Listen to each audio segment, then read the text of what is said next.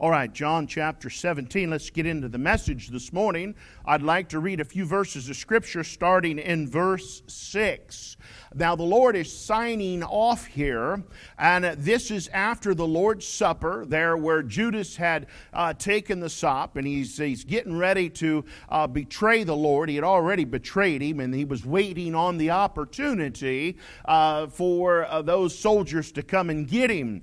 And the Lord was giving them some last minute instruction, and uh, he begins this over there in chapter 14 where he says uh, you don't, don't let your hearts trouble you you know if you believe in god believe also in me. And then he tells them that there's uh, in my father's house there's many mansions. And he's, he's telling them uh, these things to encourage them. Then by the time you get to chapter 15 he says now look it's very important that uh, you as a child of god abide in christ. And so chapter 15's all about abiding in christ Christ, and he tells them, Without me, ye can do nothing. But then he begins uh, to get uh, and hit on a subject about the world. Now, the book of John, and John has wrote a number of books in the New Testament. John, of course, uh, where we're at, and then 1st, 2nd, and 3rd John. And in the book of John, you will find a reference to the world uh, oh, around 80 times. That is more than Matthew and Mark and Luke combined. Uh, and so John, who is the disciple that loved the Lord the most, that's what the Bible tells you. He was the closest to Jesus. He knew something about uh, the Christian and the Christian's relationship to God and then the Christian's relationship to the world. And I really believe that John is trying to give us something here that we need to take note of uh, about this dangerous thing we call the world. And so I'm going to preach for a, a, few moments of my time after, of course, we read the text on why is there so much difference? Why is there so much difference? You look at two people uh, you got one Christian uh, that lives a godly and a holy life. You got one Christian that has uh, that has dedicated themselves to the truth, and that they're going to make every service. Uh, they're going to darken the door every time the doors of the church are there. They're going to praise God. They're going to worship because they know they need it. But then you have another Christian. They're every bit as much saved, uh, and it's so different. They rarely come. They can't get victory in their life and they think everything's okay. Have you ever thought about that? Why is there such a difference? Who's right? Which one of those spectrums is right? And I believe a lot of times Christians think that when they get to the judgment seat of Christ, that one of the things God's going to judge them on is, you know what? You just tried to live too close to God on earth. You should have uh, just let her loose and had a little fun. I think they think that in their mind. You say, well, why would someone think that? Why do we have some Christians that get called into the ministry that sell out for God and do great things for God, but then we have other Christians that sit and been saved 30 and 40 years and have never done nothing and they're still dealing with the same battles they were dealing with when they first got saved? Why is that? Interesting thought. Now let's read some scripture. Verse 6 I have manifested thy name unto the men which thou gavest me out of the world. This is Jesus talking, he's praying. Thine they were, and thou gavest them me, and they have kept thy word. And now he puts a big emphasis on the word of God. Now they have known that all things whatsoever thou hast given me are of thee. For I have given unto them the words which thou gavest me, and they have received them, and have known surely that I came out from thee, and they have believed that thou didst send me. I pray for them. I pray not for the world. Yeah, the world's not going to get better, folks. It's not going to turn around, and America's not going to turn back into a Christian utopia. It's not happening according to this book. He says, I pray for them. I pray not for the world, but for them which thou hast given me, for they are thine. And all mine are thine, and thine are mine, and I am glorified in them. And now I am no more in the world, but these are in the world. And I come to thee, Holy Father, keep through thine own name those whom thou hast given me, that they may be one as we are. While I was with them in the world, I kept them in thy name. Those that thou gavest me I have kept, and none of them is lost but the son of perdition, that the scripture might be foretold. And now I come, or and now come I to thee, and these things I speak in the world that they might have my joy fulfilled in themselves. I have given them thy word. See how he keeps keying in on one of the antidotes for the world is the word, the word of God. And the world hath hated them. Amen. The world hates you. So, well, don't hate me. I get along great. Then there's a problem in your life because they are not of the world. That's why the world hates Christianity, even as I am not of the world. I pray not that thou shouldest take them out of the world, but that thou shouldest keep them from the evil. They are not of the world, even as I am not of the world. Sanctify them through thy truth. Thy word is truth. As thou hast sent me into the world, even so have I also sent them and to the world, let us pray. Our gracious Father, we come now. Lord, help us this morning. We need something from the Word of God. Uh, we, we need something to guide us. Uh, the Holy Spirit has, uh, is our guide. He said He would guide us unto all truth, and let us be guided uh, into the truth. In Jesus Christ's name, amen. Now, here we, by way of introduction, we see here in verse 6 and I hope that you caught this. Look what he does here. He says, I have manifested thy name unto them, men, which thou gavest me out of the world. Thine they were, and thou gavest them me. And so sometimes your Calvinists will get in there and say, yeah, right there, that's that elect, you know, the Father. That's not what he's talking about here. He's talking about the nation of Israel. Uh, God the Father was the one that dealt primarily with the nation of Israel. That'd been Jehovah. And the Lord here is saying, now look, uh, he says, they were yours, but you've given them to me. And you say, what's he saying? He is teaching you and showing you that Jesus and God are one. This is the deity of the Lord Jesus Christ. And so let me ask you a couple of questions. Maybe you've had these questions and maybe not. Number one, why is it that some Christians hate the world and other Christians love it?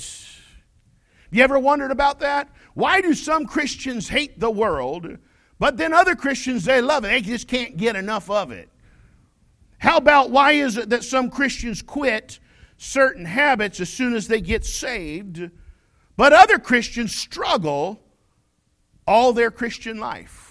You ever wondered about that? You hear a testimony of, of a Christian that says, Well, yeah, I used to uh, do this and used to do that, and the moment I got saved, it was over. I never had a problem with that addiction, I never had a problem with that problem ever again in my life. But then you listen to other people's testimony, and it is a constant struggle. It's a constant battle, and they can never get that victory over that. You ever ask? You ever ask that? Which one of those two is true? Did, did somebody just uh, just turn over a new leaf? Is the other person actually filled with the Holy Spirit of God? What is it? Then why is it that some Christians are emphatic about holiness? In their lives, but other Christians don't care about holiness at all. Have you ever wondered about that? Why do some churches, and, and you're see, we're seeing this in our churches today, we're seeing where one so called Bible believing church has no modesty at all in their sanctuary, have no modesty at all in their lives. But then you got another church and they believe in modesty, they believe in biblical separation, they believe in some decency, and you're looking at that and it brings that confusion. And God's not the author of confusion, and you know they're both handling the Word of God, and you're trying to say, which one of these is right? And then you're stuck in the middle and you're trying to, you look at the other one, you say, well, they're just being legalistic, they're just being judgmental. And then you're naturally drawn to the church that says, come as you are, come in your pajamas and leave as you were. We'll never challenge you, we'll never confront you on anything you do, which is Gnosticism. A lot of people don't understand about that because they've never studied it. A Gnostic believes that there's nothing good in the flesh. You can do whatever you want. The flesh has no connection with the spirit. I got news for you. The body and soul and spirit that you're made up of is so closely intertwined that it's hard to make a distinction where one starts and the other stops. And what the Bible says is what you see on the outside is nothing more of a sampling of what's going on on the inside. Why do some Christians view the world one way, but other Christians view it another? Have you ever wondered about that? Why are some preachers today preaching against sin and preaching against uh, the ways of the world, but then other churches, they don't say anything about it? Have you ever wondered about that? I mean, they, they both, they're both handling Bibles. You say, why? What is the difference? Why do some Christians grow in Christ, but in the same church, other Christians don't grow at all? Have you ever wondered about that? You know, it's one thing for new converts uh, that takes some time to get their lives together, to get their act together. That's why I firmly believe in discipleship, because the more of this book I can get in you, the quicker you're going to grow, the better you're going to grow, the stronger you're going to grow for Christ. But then other people, they get saved, and I believe they got saved. I used to preach them lost. But I'm not a lordshipper. I'm familiar with that term. Something's wrong. There's a difference. And we see here in this chapter Christ signing off. And what he says there, and verse 6 is, We've been called out of the world. The Bible's clear of that. We've been called out of this world. But then he says in verse 11, We're in the world. And then in verse 14, he says, We're not of the world. But then in verse 18, he says, But we are sent into the world. Now that's kind of confusing, isn't it? He says we've been called out of the world, but yet we're still in the world, but yet we're not of the world, but I've sent you into the world. You say, Preacher, what is the Lord trying to say? Number one, He's trying to say that we're to be in the world but the world is not to be in us. We're to be in the world, but the world is not to be in us. The Corinthian church, that's the theme there. There was to be in the world. We're to interact in the world as a testimony of the Lord Jesus Christ and what He has done for us, but the world is not to be in us. You say, Oh, preacher, I can illustrate that.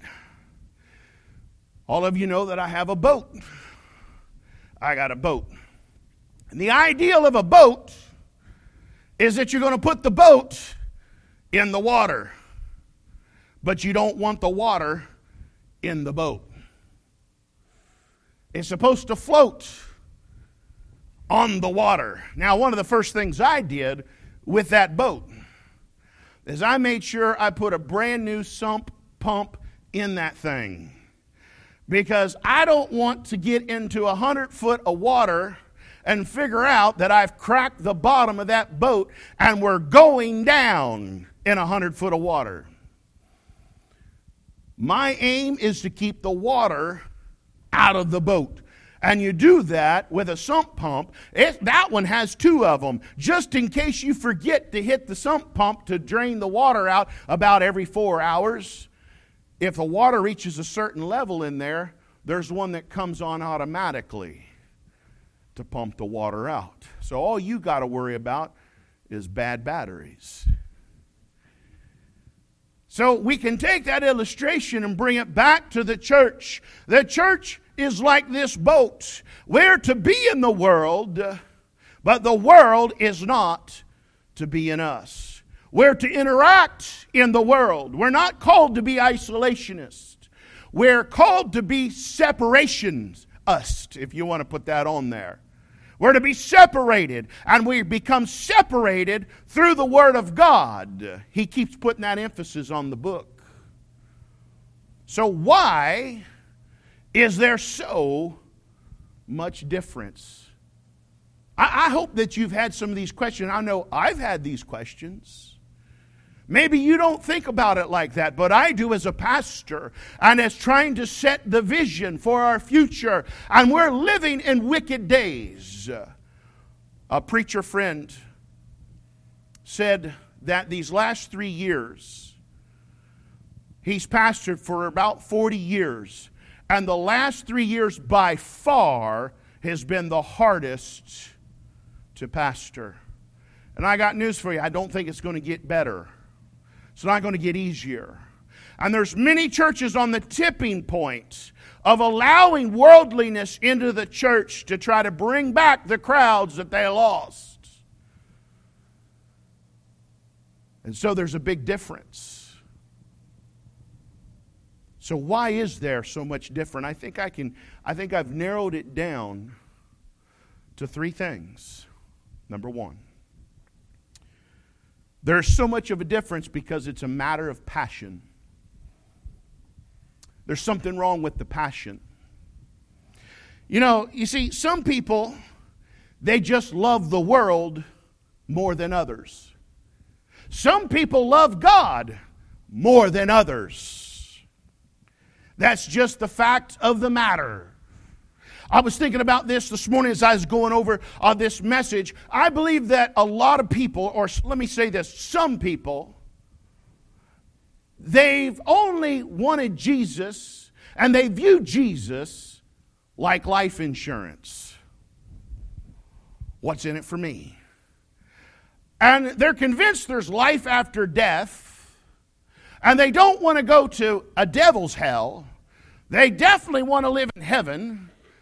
And they've got some nirvana put up in their mind of what heaven is. Uh, and so, just in case, it's not that they truly believe that Jesus is the only way, but it sounds good, and the guy peddling at the door is talking good because he used to be a door to door sweeper salesman.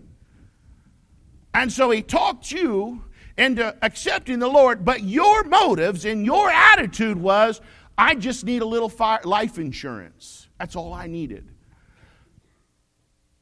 But it wasn't because you were sick of this world. It wasn't that you didn't love the world. And so you love the world more. You see, it's a growing love for the Lord that leads to a growing hatred for the world.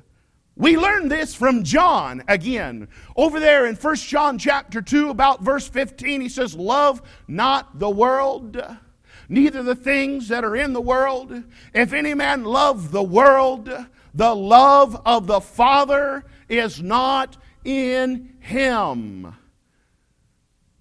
There was no big words in that. That's real plain. That's 6th grade English. He's telling you straight up if you love the world more, the love of the Father is not in you. It comes down for your passion for the Lord Jesus Christ. You see, in verse 6, Christ is showing us here that he was on a first name basis with the Father. Let me give you this Jesus wants a relationship with you, He does not want to share a religion with you. Jesus wants a relationship with you, But he's not about sharing a religion with you. That's what was wrong with the Pharisees. They did not have a relationship with the Lord Jesus Christ. They rejected him, but they were trying to share a religion with God. Let, let me put that right in, in educated God. And I'm not making fun of God. I'm telling you, it's how these guys roll. And that's how the Pharisees rolled. They got all sanctimonious, they got all pious about God. But it was nothing more than religion. It had nothing to do with a relationship. Just like in the Garden of Eden, Eve traded a relationship with Christ in the cool of the day for more information about God. That's what she did. He says, God's holding back on you. God's not filled in all those blanks. And if you eat this fruit, God told you not to eat it because He knows when you eat it, your eyes will be open and you'll know the good and the evil. You'll be able to have your own mind. You'll be able to reason on your own without God. And Eve bought into that lie. And so she traded a relationship with God for more information about God. Verse 26, here I didn't read it, but look with it. And he says, And I have declared unto them thy name, I will declare it, that the love wherewith thou hast loved me may be in them, and I in them. Let me ask you a question. Are you on a first name basis with the Lord Jesus Christ? I'm going somewhere with this. I'm just taking my time to build it but I'm going to show you something from Scripture. We're not passionate enough about the person of Christ. And that's why you'll have one side, one Christian, that's totally sold out. They're living a, a holy life, dedicated to God and ministry. And then on the other extreme, you have another Christian. They're a son too, but they don't care about church or the things of God or the Christian life. And you say, why is that? There's something wrong with their passion. Let me ask you this. When you talk about your spouse, does your spouse like it when you use their name? Or does your spouse, are they okay? Or, are you okay let me talk to the ladies. Are you okay when your husband says, Yeah, that's, that's the old lady, you know? Me and my old lady, she just went on it. That's, you don't like that, do you? That's, that's, that's really not a first name basis, is it? You say, Well, you know, my wife and I, and you're like, Wow, okay. No, you want to be called and addressed by name. You know, uh, when I talk about Jenny, I call her Jenny. That's her name, Jindora. If, but y'all couldn't remember that. It took me six months to remember it. And so I adopted names for her. You know, I was always asking her brothers, now, what, what was her name again? Uh, well, you've been seeing her for six months. Don't you know her name yet? Well, it, was, it starts with a J. it can cause some troubles, can it? Jen said, what, What's my name? what, what, it, what my name is? It's Jindora. That's her real name, one given to her. I call her Jenny because I could remember that one. But you like to be addressed by your first name or your name. You, you, if you're a, husband, you don't want your wife saying, "Yeah, the old man, you know, you know, he, it's just, you know, I got to cook him some supper again. He's to come on." That, that, that, you don't, he don't like that. One, we don't like at fifty. You don't like to hear the word "old" in a, in the same sentence with your name. Now, that's the reality of life. Got it. You say, "Well, what are you saying?" Well, remember when you first met your spouse man, you spent all your time with her or you spend all your time with them. And those little flaws that drive you up a wall now, they just rolled off of you then. Like water off a duck's back. It didn't, didn't matter if she chewed chips loudly or not. It, it doesn't matter if you got a, a bowl of mixed nuts and she goes through it picking out the ones she likes and leaves you all the rest. I wouldn't mention any names about that. That drives me up the wall. Take them as they come out. Don't pick through them. I might like the same nuts you do.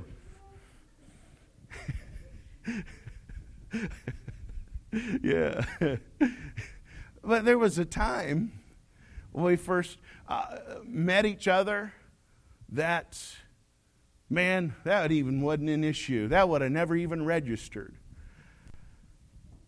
You, you know, you see what I'm saying? There was a time where you spent every waking moment. And if you had a smartphone back in the days when you met your spouse and they didn't have unlimited texting, you'd still be paying that bill. That's right. You say, what is that? That's passion. That was passion. You were passionate about that person. Now, let me give you what the Lord's saying here. In 1 John chapter 2, about verse 1, he talks about, I need to read it so I don't misquote it. I'll read it to you because there's a phrase there that we need that goes with what we're saying. First John, I want to say it's Second John actually. I know it is. I got First John in the notes, but it's not. It's Second John. He says, "The elder unto the elect lady and her children, whom I love," but he don't stop there in the truth. Did you see that? Whom I love in the truth. Say, what's the Bible saying? You cannot know true love unless you love in the truth. And the only way to do that is to be in the truth, which is the Word of God. And that's why he puts that emphasis on verse 2 For the truth's sake, which dwelleth in us, that's Christ, if you're saved, and shall be with us forever. You say, What are you saying, preacher? You can't love God right if you're not in the Bible. You can't love your family right if you're not in the Bible, in the truth. And you can't love your church right if you're not in the truth. Is it starting to make sense? We're passionate about the wrong things. We're more passionate about the world than we are the person of the Lord Jesus Christ. We're passionate about the evil. We're passionate about pleasure, but we're not passionate about truth. You see, here's what he was saying. Here's what your Bible says in Isaiah 45 20. Assemble yourselves and come. Draw near together, ye that are escaped of the nations. They have no knowledge that set up the wood of their graven image and pray unto a God that cannot save. Tell ye and bring them near. Yea, let them take counsel together. Who hath declared this from the ancient time? Who hath told it from that time? Have not I the Lord, that's Jehovah? And there is no God else beside me, a just God and a Savior Oh, we're going somewhere with this. There is none beside me. Your Bible's telling you that the Lord Jehovah is a Savior. Look unto me and be ye saved, all the ends of the earth, for I am God, and there is none else. What name did he share with the twelve? It wasn't Jehovah, it wasn't Yahweh, it was Jesus. That was the name. You say, How do you know? Take your Bible to Luke. Luke chapter 24. Just turn to the left. Luke 24, and let me bring this point home. The first point is the most important point. Luke 24, verse 44. This is on the road to Emmaus, and Jesus shows up. And he says this in verse 44 And he said unto them, These are the words which I spake unto you while I was yet with you, that all things must be fulfilled which were written in the law of Moses, and in the prophets, and in the Psalms concerning me. So, what are you saying, preacher? I'm saying Isaiah 45 was talking about Jesus. Your Bible's teaching you that Jesus is Jehovah, but Jesus is the Savior. If you want to get to know the Father, you're going to have to get to know Jesus Christ. The person of the Lord Jesus Christ. Take your Bible to Acts chapter 4. Acts chapter 4.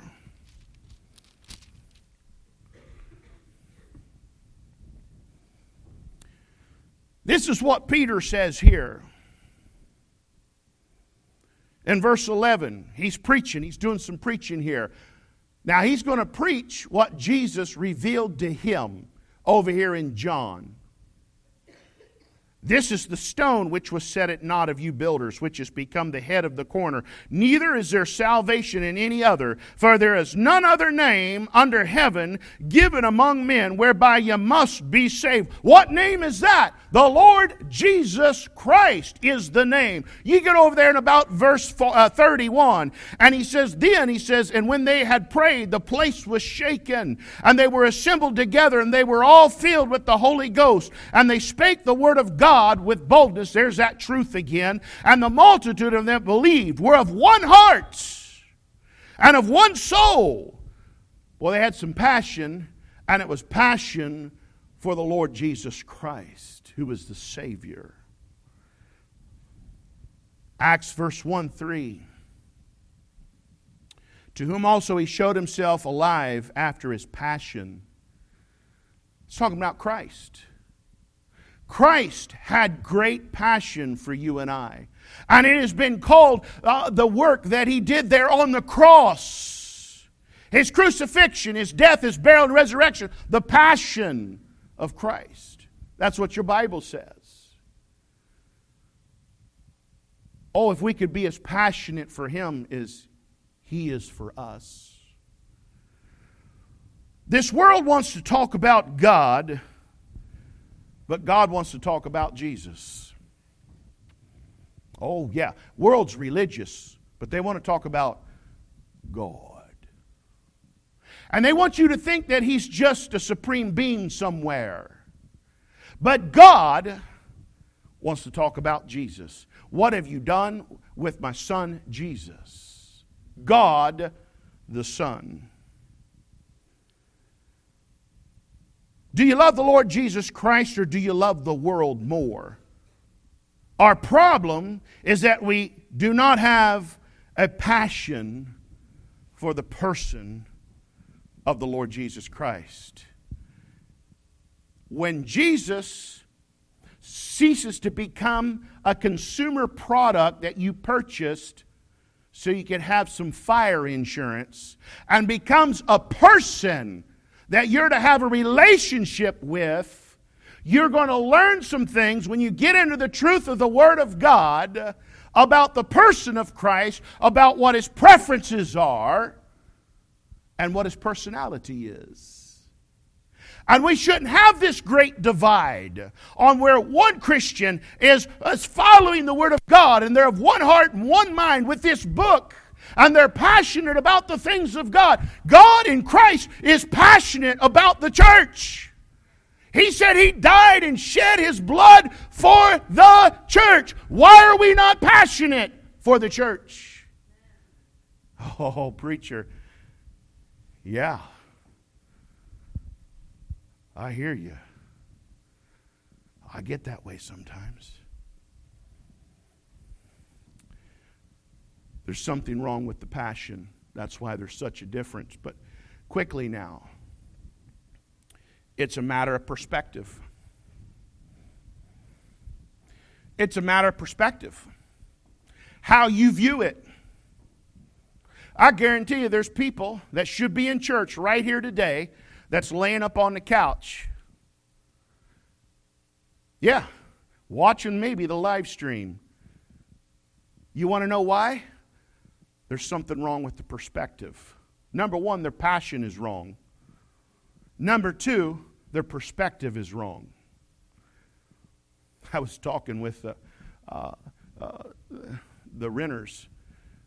We're sitting at the kitchen table, and he says, A lot of time, preachers, you make me mad while you preach. First half that sermon. Yeah, you want to know why? Because I've been camped out in the Word of God.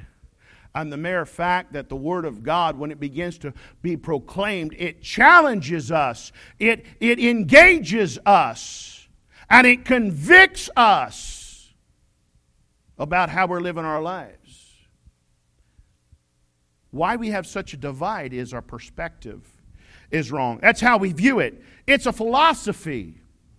It's our understanding of truth and how it relates to the world around you. Have you ever heard this? You don't need that much church. Why would somebody say that? God started the church. Why would you rise up and say, You don't need that much church? Well, that's based on a philosophy. That's based on their perspective. Now, I promise you this, they didn't get it from the Bible. That is a philosophy. That is somebody's perspective, and it's a wrong perspective. Colossians 2 8 says, Be aware. Be on guard, lest any man spoil you. They're spoiled. You ever try to drink spoiled milk? Eat a rotten egg? Through philosophy. Uh oh Oh boy. See, it's quiet because I know I'm right where we need to be. It's actually quiet on live stream too. oh yeah. Why, preacher? Why wasn't you back in Exodus chapter 14? Well, you didn't want that one either. As we was dealing with bitter water over there. I figured we better get this out of the way first. God, it's been on my heart for two weeks. Jen's had a bear to live with. our perspective is wrong. Something's wrong with our perspective. Illustration. Remember the widow's mite? Remember what Christ said about the widow's mite? There was all those rich Pharisees standing there. And they were putting in large sums of money. And then this widow, she put in two mites. And what you remember what the Lord said? He said, She's put in more than anybody else. You say, whoa. Now, I bet if you were counting the money back in the back, and somebody put five, six hundred dollars in the plate, you would probably say that was a lot of money. But if someone put in two quarters, you'd say that's not a lot of money. You say, why is that? Because it's a matter of perspective. And the Lord's perspective is different than our perspective. The Lord counts a little different than we do. You see, if you got $2 million laying in the bank and you put $500 a week in the plate, that's not a lot of money. But if you got $100, $200 in the bank, you put $100 in, you've given more. And in this case, the widow put two mites in. That's five cents. And God says she put more in than anybody else here because she gave it all. Now, some of you already stiffened up on me because you think I'm talking about your money. It has nothing to do with your money. But I knew I could get your attention using money because people get funny when it comes to money. My old pappy said, and it's always about the money. I'm using it as an illustration to show you that our perspective is wrong. I asked little Brianna the other night if a $100 bill was a lot of money. Mm-hmm. And I could already see her already had a list of the things she would spend that $100 on if she had it. But if we had went up and talked to Bill Gates and asked him, is this a lot of money? He'd said, he just laughed, said, I give more than that in tips. It's a matter of perspective matter of perspective. Perspective determines your decisions. So, how do we get on the same page with different perspectives? Perspectives are relative. Here's the food part, sister. You see, my perspective is that biscuits and gravy and eggs and sausage is a healthy breakfast with maybe some pancakes on the side. Better yet, if we're going to keep it simple, biscuits and gravy, eggs over medium with sausage, and then save me some biscuits out because I'm going to have them with syrup on them. yeah. Amen. Some of you got the same perspective I got. You know, my ideal of a balanced supper is pizza and chip and veggies are just decorations on the table. There it is. but I guarantee you, my doctor would disagree. Uh, probably Brother Joe would disagree. Sister Amy would disagree. And some of you skinny folk would definitely disagree with me on that. and that's why I just don't hang around too much with the skinny folks.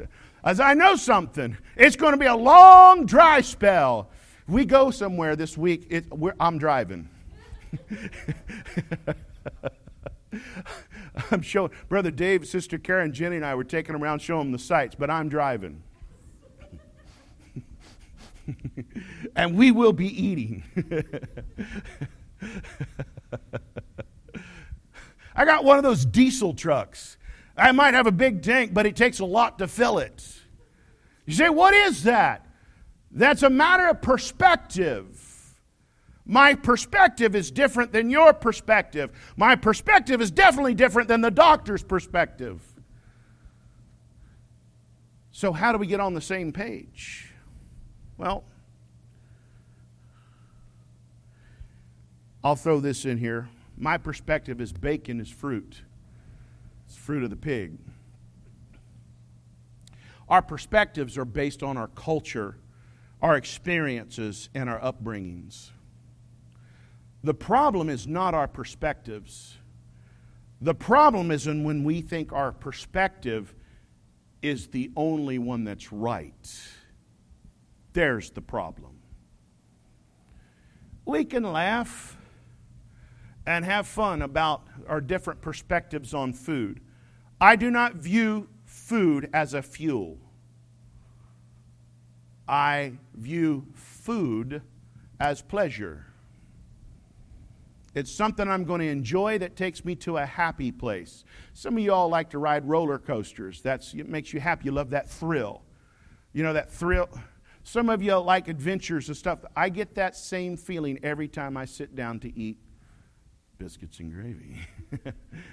or bacon or pizza or anything else that might not be necessarily good for me. It can be a real problem. We all battle this, but it, the problem is when we think our perspective is the only one that's right. You see, we need God's perspective. It doesn't matter what we think is right or wrong. It matters what God thinks is right or wrong. Again, we're back into the truth. It matters what God's perspective is. Because this Bible says, let God be true and every man a liar. I got one more point. Can you all hang in there? We'll get into the fun stuff tonight. Brother Terry be preaching. And there'll be singing. There's special music too. I forgot to mention that. There'll be special music. He, he plays the guitar way better than I do. So it'll be welcoming. It's a matter of priority.